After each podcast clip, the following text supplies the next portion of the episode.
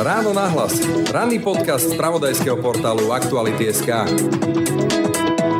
Málo kde ja svietim, že ja som tu tá star, hej. Červené koberce ani predo mnou nikde nevyťahujú a pred väčšinou z nás teda tiež to takto platí. A teraz v tomto ja potrebujem miesto, kde by som mohol byť úspešný. Hry sú preto optimálne. Dneska tie hry hrajú ľudia hlavne kvôli tomu, že to je pocit sebarealizácie, že tuto viem byť dobrý a vidí to nejak, to nie že sám pre seba, vidí to aj komunita ľudí. No a v tom je práve ten liek, o ktorom som hovoril, že presne toto, úspel som, podarilo sa mi. Nie je tak dávno, čo si ešte všetci všetci pamätáme, ako nám eh, pandémia korony, tak povediať, zavrela všetky možnosti alebo takmer všetky možnosti využitia voľného času, zavreli sa športoviska, plavárne a aj mnohé ďalšie iné voľnočasové aktivity a ľudia sa uchýlili domov, často pred počítače, aby si napríklad nahradzali tie športové aktivity za počítačom športovými hrami na internete. Ja už dneska razím takú teóriu, že nápad skoro nemá žiadnu cenu. Ja viem, že to strašne zle znie a veľa ľudí si povie, že Ježiš Maria, však toto presne opak si myslím, že keď prídem s skvelým nápadom. A ja si myslím, že dnes žijeme v dobe, kde tých nápadov je veľa a tá realizácia je ten problém. Počúvate Ráno na hlas. Pekný deň a pokoj v duši praje. Braň Robšinský. No, je to taký zvláštny svet, ja sa v ňom veľmi nevyznám, ale rozhodne sa v ňom vyznám môj host, doktor Ivan Krechňák. Dobrý deň. Dobrý deň, prejem. Pôvodne lekár, dnes e, človek, ktorý stojí za jednou z našich najúspešnejších firiem, Powerplay Studio, a ktorý sa k tomu dostal tak úplne náhodou, ale začal by som najprv s tou pandémiou. To bola asi zrejme žatva vtedy naozaj tí ľudia boli u tých hier za tými počítačmi. Milím sa? Je to taký pohľad na to zvonku. Keď som chodil po meste v tých dobách, kde všetko bolo pozatvárané, tak pri mne sa pristavovali ľudia, čo ma poznajú a mi gratulovali, že teda v takejto blamáži aspoň niekto ide úplne, že super. Pravda je teda taká, že teoreticky podmienky preto ísť mega super boli, hej, čo sa týka gamingu, pretože ľudia za A boli doma. Mnohí sa nudili, napriek tomu, že ako ako že teda boli na home office a takisto nemali finančnú núdzu, pretože to bolo to obdobie, keď všetci dávali tie dávky všelijaké, že všetko preplatíme a tak. No a naša klientela je teda striktne medzinárodná a tým pádom väčšina ľudí nemala fakt žiaden problém, čiže my sme išli dobre, my sme mali ten 2021 rok veľmi dobrý, ale k tomu rovno treba povedať B, že tých hier je také obrovské množstva, že proste my nevieme nejak strašne nafúknúť ten počet tých ľudí, čo nás hrajú, lebo... Je obrovská konkurencia. Je tam obrovská konkurencia a hlavne si povedzme na rovinu, že my robíme úzky segment, to sú športové hry, ktoré sú dneska výnimočné. Hej? Keď chce niekto hrať atletiku alebo zimné olympijské športy, tak v podstate nemá veľmi veľa možností, musí hrať nás a tí ľudia nás už hrali aj predtým. Hej? A ďalších to proste nezaujíma. Čiže až také strašné Eldorado to zase nebolo, ale nemôžeme sa stiažovať v tom zmysle, že stále tí ľudia, bolo to lepšie, jak, jak by bolo bežne. Ja teda sám nejak sa veľmi v tých hrách nevyznám. V živote som hral možno, keď som mal nejakých 20, nejaké strilačky ako pilot a nejak ma to nezaujalo. Syn sa venuje Minecraftu, vy hovoríte športové hry. Čo si máme pod tým predstaviť? Čo ste mi ukazovali a čo som si pozeral, tak je to vlastne akoby také, že simulátory nejaké športové aktivity. Od hádzania o štepu cez beh až po lyžovanie. Áno, simulátor je to v zmysle tom, že to má čo najviac približiť ten zážitok, ako keby som hádzal oštepom alebo ako keby som robil zjazd na lyžiach vo veľkej rýchlosti. Samozrejme, že sú tam určité technické obmedzenia, napríklad hrám to na mobile alebo počítači, tak tam samozrejme, že veľa vecí je skreslených, ale ten pocit, že jak sa to má ísť, kde mám brať zákruty, čo musím spraviť v tejto chvíli, od čoho závisí môj dobrý výsledok a čo musím pre ňo urobiť, tak je to veľmi, veľmi podarené v tomto. Ten základ je rozdiel podľa mňa ale v tom, že sa nespotím. Na rozdiel povedzme od toho lyžiara alebo toho, čo beha. A teraz začnem tými klasickými otázkami, že či povedzme takéto hry neodvádzajú deti od športových aktivít. Tí rodičia by mohli povedať, no keď si chceš športovať, tak nech vybehne von a ako za našich mladých čas chope do lopty a podobne a namiesto toho vysledovajú počítača. No túto otázku dostávam veľmi často, sa priznám, ale už v poslednej dobe menej a menej, pretože poviem to takto, my sa snažíme ten šport vyslovene podporovať. Jednak Jednak teda tým, že sme sponzori známych športovcov u nás talentovaných Jano Volko, Zuzka Štefečeková, Maťo Beňuš a najnovšie máme aj paraolimpioničku Sašku Rexovú, ktorých sa snažíme podporiť v tom, čo robia. Ale tá hlavná podpora, ktorú robíme, ktorú dlho, dlho negovali aj federácie a presne ľudia nám hovorili, že však vy vlastne odvádzate ľudí od hrania, treba si uvedomiť jednu vec. Aktuálne generácie ľudí, mladých ľudí, nemajú k tomu športu taký vzťah, ako bolo v 80 90 rokoch. Vtedy šport bol možnosťou, ako si výrazne zlepšiť život, ako vidieť svet, čo sa ináč vtedy urobiť nedalo. A takisto k tomu treba povedať... Kariéra myslíte? Kariéru, áno. No, keď si chceli cestovať, tak hokejista bol dobrý nápad. Hej? Povedzme, však sme z toho žili ešte aj po 2000 z tej generácie hráčov. Hej? Zároveň bola veľmi malá možnosť, ako sa zabaviť. Šport bol úplne úžasný v tomto a všeobecne podporovaný. Lenže momentálne, čo sa zmenilo? Šport mi naozaj není treba na cestovanie. Viem chodiť do Ameriky, do Anglicka, do Holandska, kde chcem, keď môžem a mám na to ľahko. A takisto zábavy je tak také množstvo, že proste záujem o šport je nízky a to vedia už aj vo federáciách. A teraz samozrejme v tomto celom my sa ponúkame ako mediátor. Ono tá federácia nejakého športu, oni majú aj strašne limitovaný dosah na tých ľudí, lebo oni majú nejakú skupinu, čo ich poznajú a sledujú. To sú spravidla starší ľudia, napríklad keby ste išli na biatlonový svetový pohár naživo, povedzme do Talianska, do Anterselvy, tak keď si pozriete tých fanúšikov, tak to sú 50, 60, 70 roční ľudia. Tých mladých je tam fakt že málo. A to je presne preto, že ten vzťah si so sebou niesli títo od predtým.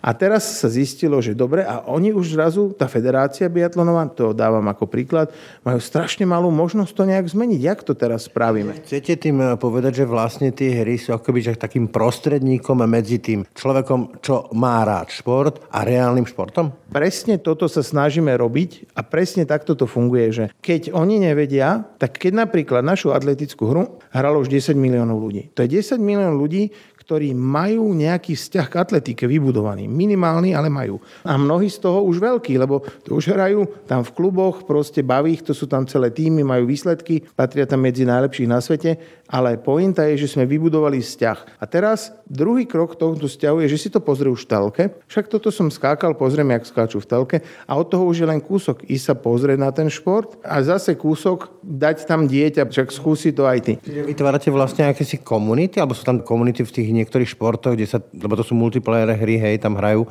kde sa už tí ľudia poznajú nielen za tou hrou, ale povedzme, že vytvoria nejakú komunitu? Presne toto tam je. Tam sú normálne, že kluby, ktoré majú povedzme 100 členov, atletický klub, a Nemci, Poliaci, Taliani, Francúzi, Slováci a tí súťaže s ďalšími normálne trénujú a tak. Ale toto je virtuálna komunita. Oni sa stretávajú aj v reálnom živote, ale celkovo ten ich klub je virtuálny. Ale ten vzťah k tomu športu robíme reálny. No a oni si to posledné posledných možno dvoch rokoch už uvedomujú, tak už aj spolupracujeme s nejakými, ďalšie sú na spadnutie. Oni to chcú totiž to využiť na to, že to je skvelé promo hej, pre generáciu, ktorú inak nevedia dosiahnuť. Čiže áno, je to pravda, že keď sa hrajú, nešportujú, ale pravda je aj, že keby sa nehrali, tiež nebudú športovať. Hej, reálne by robil niečo iné proste. Dobre, ale tá ďalšia námietka, ktorá sa nutne pri takýchto témach objavuje, je závislosť, lebo však závislosti nie sú len látkové, že alkohol a tak ďalej, ale sú aj aj povedzme, že na nejakej aktivite hry môžu tam patriť.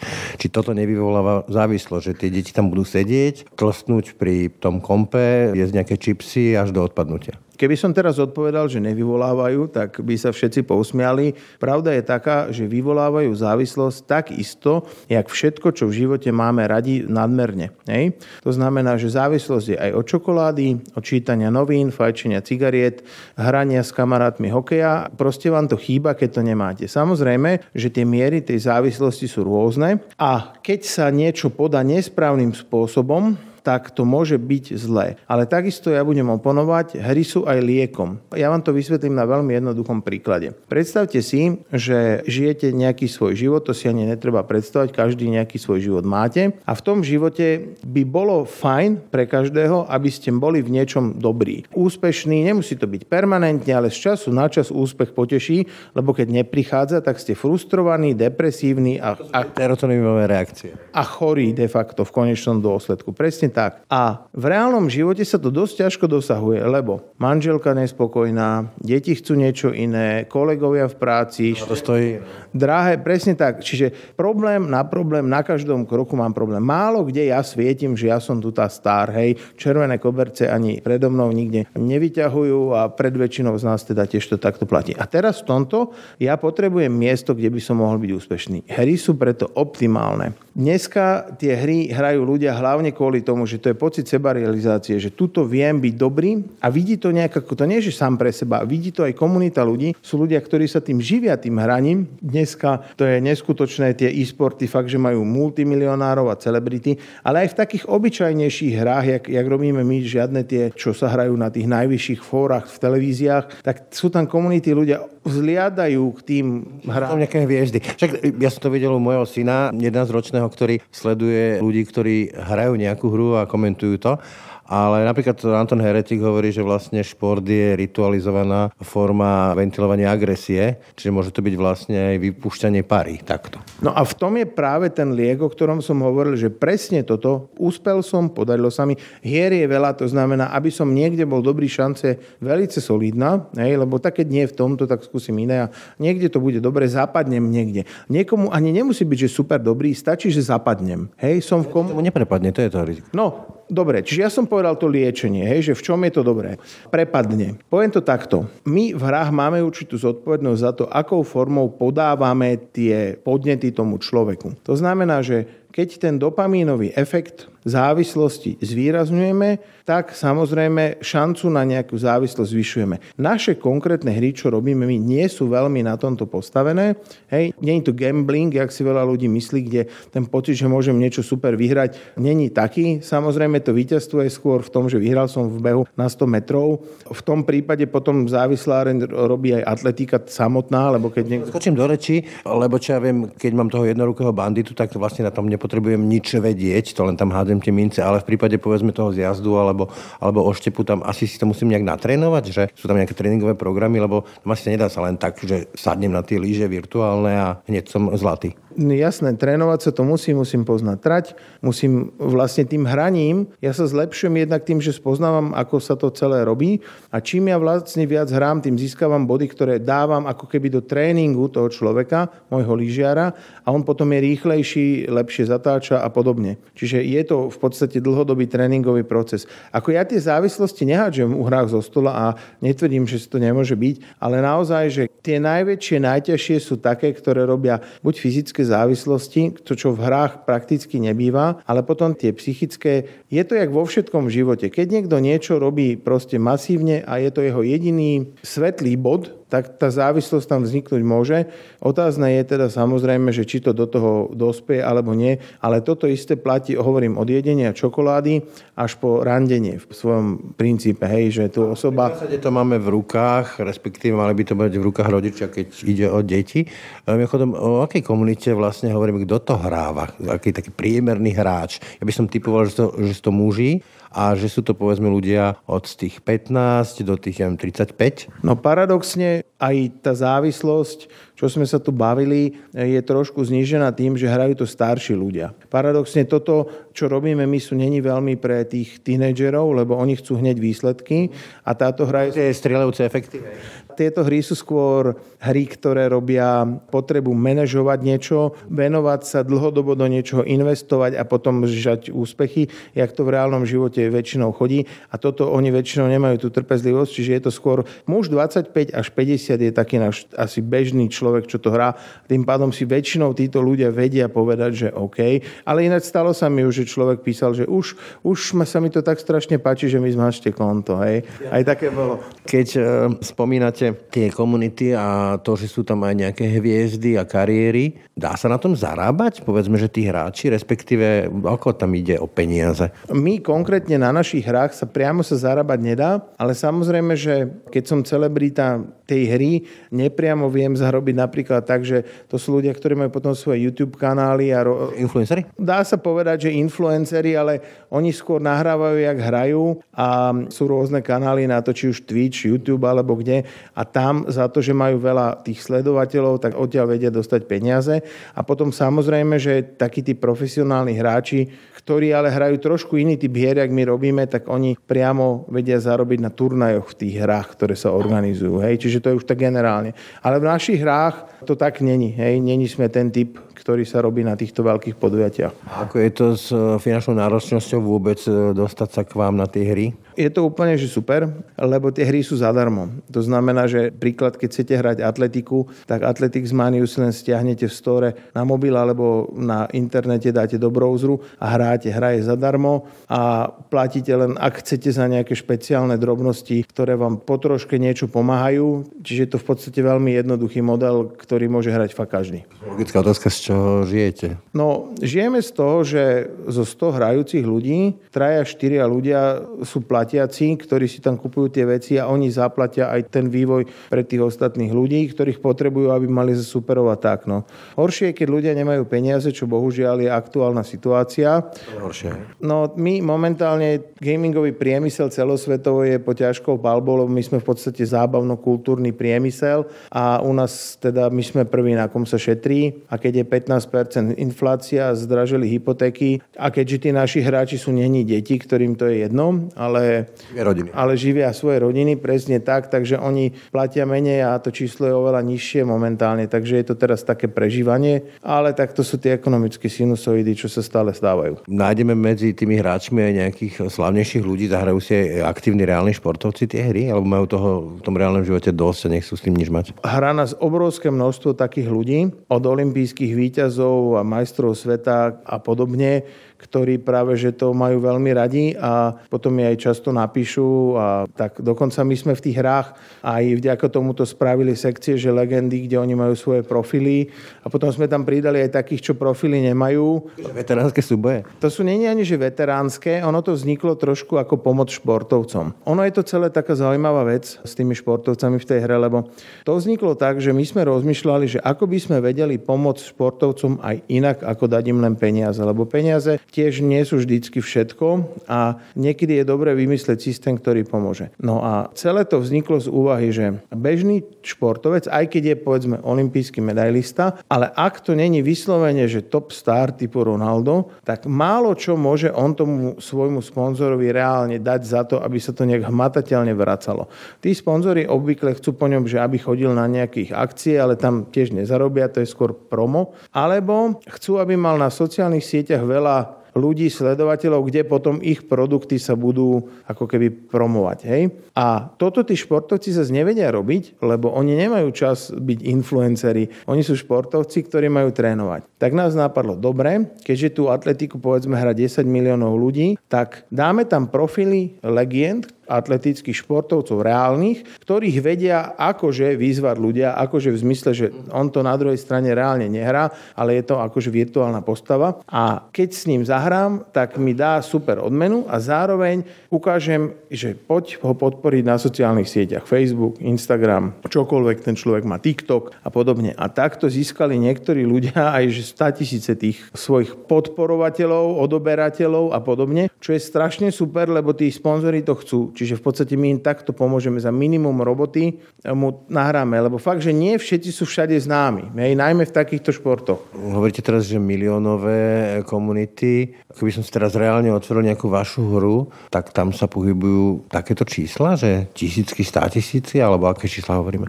Tak napríklad Athletics Maniu hralo už 10 miliónov ľudí a pozeral som sa teraz za každý mesiac, je to takých 200 tisíc ešte stále. A to je celkom slušné číslo, keď si uvedomíme, že koľko ľudí chodí na reálne športové podujatia, tak 200 tisíc je že fakt, že dobré. Čiže keď povedzme, ja si idem zahrať, idem si z jazdovku nejakú zísť, ako jazdár, lyžiar, tak sa tam stretnem povedzme, že s koľkými možnými súpermi, tak priemerne. Vo Wintersports Mani, kde tento zjazd je, ja si myslím, že v každej sekunde je prihlásených okolo 3-4 tisíc ľudí, ktorí to hrá a z nich sa generujú nejakým spôsobom tí súpery. Poďme teraz s tým samotným rám. To je opäť téma, kde pre mňa sú to jednotky nuly a ešte som zažil také, že Basic a Cobol a takéto vývojárske jazyky. Ako dlho trvá vyvinúť e, takúto nejakú hru? V dnešnej dobe to už nie sú také tie Prince of Persia, ale sú to naozaj veľmi pekne urobené grafické veci. Toto záleží od toho, že aký štýl hry robíte. Hry, ktoré robíme my, sú spravidla na toto náročnejšie, sú komplikovanejšie a jedna hra je tak 1,5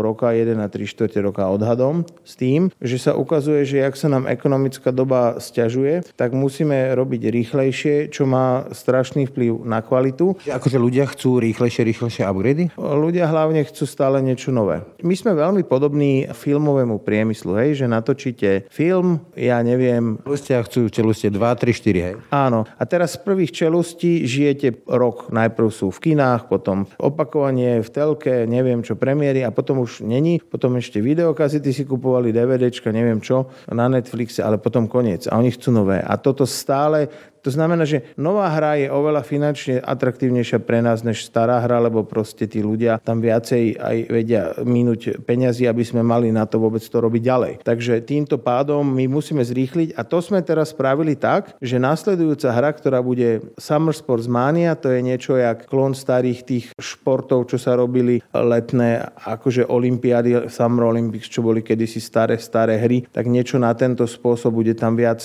letných športov a už vychádza vychádza ako keby z nejakého Matrixu, ktorý sme si v tej Winter Sports Mani zimnej predrobili. To znamená, že ušetríme polku času. Čiže už ďalšiu vieme dať o 3 čtvrte roka. Čiže vlastne vy tak sociologicky potvrdzujete, že tá ľudská pozornosť ako keby sa stále skracovala, sme roztržitejší, chceme stále niečo novšie a ten cyklus sa zrýchluje. No toto jednoznačne platí. Aj tá vernosť k produktu je tým značne ovplyvnená, lebo my sme prvú hru spúšťali v roku 2009 a tú hru dodnes hrá okolo 3 30-40 tisíc ľudí. To je manažerská hra, sa volala, že Powerplay Manager Hokej, normálne hra čísel de facto. Tam není žiadna akčná časť, len si zostavím zostavu a zahrajú zápas a ja si hľadám nových hráčov na prestupy a podobné veci. A to do dneska hrá toľko to ľudí a to už má no však 15 rokov, to 13 rokov. A to znamená, že vtedy tí ľudia boli proste verní. Hej? Dneska nová hra a už po pár mesiacoch proste no. ja už tam nie sú. A čo je na tom vývoji tej hry najťažší? Keby som to prevedal nejakému automobilu, tak povedzme, že ten jazyk, ktorý je napísané, to, čo sa vlastne tam deje reálne, to je nejaký že motor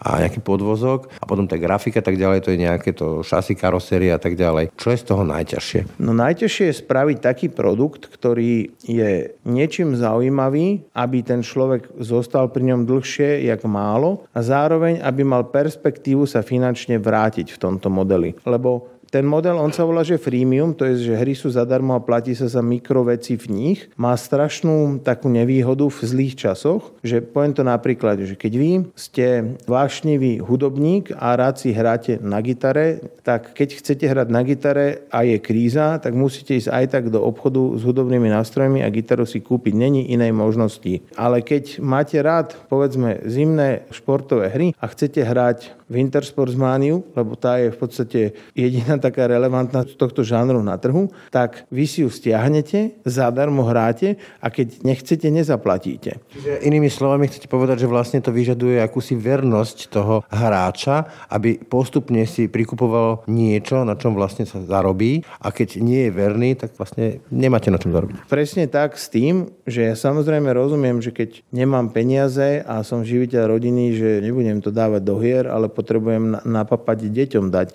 Čiže ja tomu chápem, hej, ale tá proste situácia je taká, že my v podstate musíme sa snažiť toho človeka namotivovať, aby naozaj pochopil, že tú radosť, ktorú mu my dávame každý deň, že nám niečo za ňu musí dať z jednoduchého dôvodu, že bez nej my neprežijeme a on nebude sa môcť tešiť. To mi hovorte ako bývalému novinárovi z verejnoprávnych médií, ako som vysvetloval, že koncesie sú nutné, inak proste neprežijeme a nebudú ani tie dokumenty. Ale vidíme na tých číslach, že povedzme tí najšikovnejší mladí ľudia zo Slovenska odchádzajú, to je už takmer petina maturantov, hovorí sa o tom, ako sú naše deti nevzdelané, ako sa im nechce učiť, tie výsledky tí vpise sú stále horšie a horšie, ale celkom ma prekvapuje, že na Slovensku alebo aj v Česku je pomerne veľmi veľa šikovných mladých ľudí, vývojárov, čo teda tiež nie je akože hádzať lopatou, to je celkom sofistikovaná skills. Je to tak? Máte mladých šikovných ľudí? Máme, určite máme mladých šikovných ľudí. Druhá vec je ale taká, že v podstate tí ľudia prichádzajú do herného priemyslu v mladom veku s pocitom, že to je veľká zábava. Hej? A ono to do určitej miery je taký rock and roll, čo sa týka tých vzťahov v tej firme a tak to sú strašne nekonvenčné veci. Hej, tuto si všetci týkajú od najvyššieho šéfa až po najnižšieho človeka, aj ak, ak vôbec viem definovať toho, lebo to ani, ani takto není rozdelené, že najvyšší, najnižší, to som povedal len obrazne. A je to tu veľmi, veľmi voľné na druhej strane o to viac to je zavezujúca drina, lebo proste vy si nemôžete dovoliť nechať štychu celý ten tým, ktorý je nadvezuje na seba v tých prácach a tí ľudia často to nevidia. On má pocit, že to je super zábava iba. Potom, keď zistí, že to je vlastne v podstate ešte tvrdšia drina, pretože si nemôže to dovoliť, lebo keď robíte ako radový zamestnanec v korporáte, tak je vám v podstate jedno, že kam tá firma ide. Mnohým tým ľuďom nemajú k tomu to naviazanie. Tuto to tak není a tým pádom, bohužiaľ... To je budúcnosti. Presne tak. Takže... No, čiže inými slovami vlastne vyvíjať hry nie je hrať sa. No vôbec. Práve, že celý ten proces je strašne zložitý a vôbec to vymysleť nejako rozumne je veľmi, veľmi náročné. Napríklad teraz máme teda tú Winter Sports Maniu vonku na trhu a ten performance e, hra to je akože fakt, že jedinečná na tom trhu, ale ten performance není taký úplne, jak by sme si my predstavovali, ale zistiť, že prečo, to je fakt zapeklitá vec. Hej? Lebo tým, že tam hrá strašne veľa faktorov. Vonkajšie prostredie, inflácia, chudoba, bohatstvo, potom naše chyby, naše technické nedokonalosti, potom v obchodoch, stóroch, kde to je tiež sú tam určité... A, a zistí, že toto zmením a už to funguje, je to strašná alchymia. My vyrobíme ako keby ekonomický svet, to znamená, veci majú nejakú hodnotu, niečo, niečo stojí, vy si to kúpite, niečo za to dostanete a takto to nejako, tak toto my vytvoríme a toto celé musí nejako fungovať. Umelá ekonomika. Keď do nej nalejeme veľa nejakého, nejakých peňazí, povedzme, alebo nejakého zdroja, tak zase to spôsobí jeho infláciu. No normálne je, že to je celá veda. Chodom, keď niekto príde, že by chcel teda byť účastný na vývoji takýchto hier, tak je to viac o nejakej e, technickej zručnosti, že vie povedzme v tých jazykoch nejak fungovať, ale alebo povedzme venuje sa tej grafike, alebo je to aj o nejakých takých, že naozaj že nápadoch, že ak teraz si povedal, že nevieme, no tak toto je niečo, čo zaujíme a tento človek to vie. Ja už dneska razím takú teóriu, že nápad skoro nemá žiadnu cenu. Ja viem, že to strašne zle znie a veľa ľudí si povie, že Ježiš Maria, však toto presne opak si myslím, že keď prídem s skvelým nápadom. A ja si myslím, že dnes žijeme v dobe, kde tých nápadov je veľa a tá realizácia je ten problém a urobiť to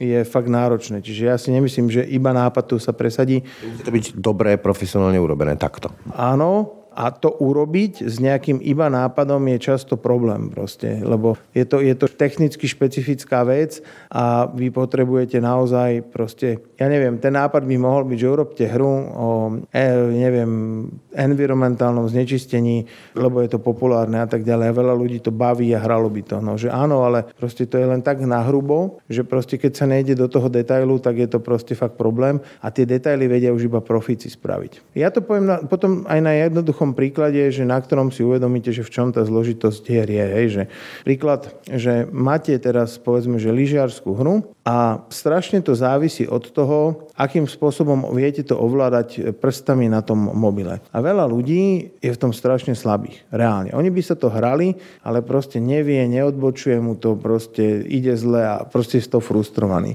No a my toto si nemôžeme dovoliť. Hej?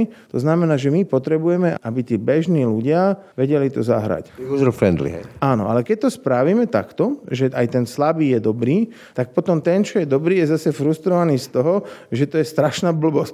Proste, že však toto dá aj blb. No, takže potom riešenie spočíva v tom, že urobíme to teda trošku ťažšie skôr, a tomu, čo to nevie, tak hrať to kompenzujeme tak, že napríklad pred štartom sa losujú špeciálne vlastnosti, ktoré ten lyžiar na, na ten štart má a tým, ktorí majú horšie výsledky, dávame skôr, že im tam padne nie úplne náhodne to, ale že dostávajú skôr také veci, ktoré kompenzačne im tam pomôžu. Čiže on ten človek ako keby mal šťastie, povedzme, ale my len ho chceme, aby nebol proste frustrovaný z toho, že mu to nejde, tak sa mu snažíme trošku pomôcť. Hej, lebo aby ho to bavilo. aj o to, aby e, z toho mal mal dobrý pocit z toho, že s vami hrá tie hry. No jednoznačne, však chceme, aby sa zabavil, hej, preto to my pre neho to vlastne my robíme a není cieľ mu to naložiť, koľko sa do neho vleze, ale skôr mu ukázať, že šlo by to len, prosím, vydrž, chvíľočku bude ťa to potom baviť. To je asi taký náš zámer. Keď sa vrátim k tým mladým, aj nejakým spôsobom ich vyhľadávate, alebo podporujete, alebo ako, lebo hovorím, že pozerám tie čísla rok po roku a dneska je to už takmer 20% e, najšikovnejších maturantov ide preč. No my sme partneri rôznych škôl, Dneska sú už aj školy, kde sa hry vyučujú a my sme takí partneri aj e, univerzita v Trnave je taká, kde je dokonca taký smer priamo v Nitre, učia tiež nejakú časť a potom je aj stredná škola priemyselná na Hálovej, kde tiež chodíme aj prednášať a tak. Čiže trošku s nimi my už robíme, ale je pravda, že priamo nejakým spôsobom tí ľudí ani moc tam nelovíme, skôr sa snažíme im ukázať o tom viacej. Oni často totižto títo 18-roční ľudia majú presne ten pocit, že oni majú v hlave nejakú skvelú myšlienku a sami by to spravili a je to fakt, že dobrý nápad, videl som už fakt, že dobré, ale oni sa nikdy nepresadia potom, lebo to je totiž už strašne náročné. Vy potrebujete veľa peňazí na to. Dneska už je to aj o marketingu, koľko do toho dáte a to nemajú oni väčšinou na to a proste potrebujú profesionálne podchytiť. Ale zase, keď im to ponúknete, tak majú pocit, že by ste im to akože brali ten ich dobrý nápad, čo je aj není pravda, hej, vo svojom princípe, ale to im nemôžeme vysvetľovať, že prečo to tak je. Oni na to musia dojsť sami a bohužiaľ mnohí potom skončia, že a toto nemá tu zmysel. Ale takí tí vytrvalci si nás nájdu väčšinou sami. No není veľa možností v gamingu robiť na Slovensku. Tých firiem takých relevantných je to fakt, že veľmi málo, takže k nám logicky prídu. Hovoríte, môj 11-ročný syn chce byť youtuber a ťažko sa mu vysvetľuje, že na to, aby získal mnoho followerov, musí mať nejaký obsah. No ale v prípade tej cesty k tomu gamingu, tak e, vy ste taký zaujímavý príklad, že vy ste pôvodne doktor medicíny, čo som čítal tie články, také chytlavé titulky, že vlastne nuda na nočných a to vás viedlo k tomuto hraniu. Ako sa dá doktor medicíny zapletie s hrami? To v vás už muselo byť, nie? To hranie. No, nuda, nuda na nočných. Je to už dávno. Ja som končil lekárskú fakultu v roku 2000 a v podstate som hneď aj nastúpil v Ružinovskej nemocnici. A musím povedať, že to bola úplne iná éra, jak je dnes, až nepredstaviteľná, lebo na len jedinom jednom príklade to popíšem. Vtedy sa nočné služby, o ktorých sa tu bavíme, riešili veľmi zvláštnym spôsobom. A to je taký, že vy ste došli na 7 hodinu ráno do práce s vašimi kolegami a robili ste do 15.30 a o 15.30 tí kolegovia odišli a ja som na celé oddelenie zostal sám. Ešte do tohto ma volali ako konzilium, to znamená poradcu na centrálny príjem, keď doviedli niekoho, ktorý bol z mojej špecializácie, ja som bol internista, čiže zo srdce a podobné záležitosti. Takže ja som ešte chodil radi aj im. Čiže obrovské množstvo práce za ten režim a potom ráno o 7 to končilo. Tí moji kolegovia znova sa vrátili do práce, no a ja som s nimi pokračoval do 15.30. Čiže som robil dennú, nočnú, dennú. To sa dneska už nesmie podotýkam, je to zakázané po ich súdnych sporoch a ubliženiach zdravotnému stavu ľudí, logicky, lebo to sa takto nedá žiť. No a v tomto režime sa riešilo vtedy v nemocnici, že či taký doktor, ktorý nerobí úplne stále, ale chvíľu aj len sedí na izbe, lebo ho nevolajú k ničomu, či by mal mať zaplatenú celú tú nočnú alebo nie. Je to taký zvláštny náhľad na to, lebo ja som vtedy argumentoval na riaditeľstve, že to mi tu hovoria niečo na spôsob, že hasičov by sme v službe platili. A sa... Len keď horí, keď nehorelo, bohužiaľ, boli ste tu plano. Tak potom vznikol z toho nejaký taký kompromis, že chvíľu platili, že tuším, že polovičnú službu akože za pohotovosť, čo je v podstate okradali nás o peniaze, si to dovolím tu povedať, lebo som tam bol reálne celú dobu a skoro vždy aj robil. Ale bola taká éra, proste berem to ako fakt pozostatku 90. rokov, že ak sa tu žilo grobiansky. No ale potom sa povedalo, že dobre, teda budeme vám platiť všetko, lebo to fakt, že debilné, že neplatím vám, lebo ste iba na pohotovosti. Ale máte zakázané spať, lebo nemôžete predsa spať, keď mám to za to platíme. No a toto bol ten problém, ktorý celé toto u mňa privodil a vlastne mňa dovedol do tohto biznisu, lebo ja keď som bol už fakt unavený o 3 ráno v tomto režime, no ja som si chvíľu lahol a zaspal som, hej. Akože nikdy z toho nebol problém, ani to nikto nikde nehlásil, to všetci to brali s nadhľadom, ale už v princípu, keď mi raz nakazujú z vedenia, že niečo musím nejako robiť, tak sa o to minimálne pokúšam, hej. A v rámci toho pokúšania sa som sa pýtal teda kolegu, že prosím ťa, Dano, že jak to ty robíš, že si stále hore v noci a ja to nedávam a on povedal, vieš čo, ja sa hrám hry na internete. A ja, že jaké hry? Ani som netušil, že sa dá hrať na internete. Internet tedy bol úplne inom stave v roku 2100 a my sme ho v robote mali, že super, lebo to bola jediná výhoda tam robiť, bolo, že tam bol rýchly internet, lebo tam bola nejaká transplantačná jednotka, oni museli mať proste dobré pripojenie v tej dobe, takže ten sme mali, no tak som sa začal hrať futbalovú manažerskú hru a keďže nočných bolo veľa, tak aj hrania bolo veľa. Ako sa dostane niekto od hrania hier k vývojárskej firme, lebo hovorím, to je niečo, pre mňa je to úplne španielská dedina, vyvíjať nejaké firmy, to sú počítačové jazyky a tak ďalej.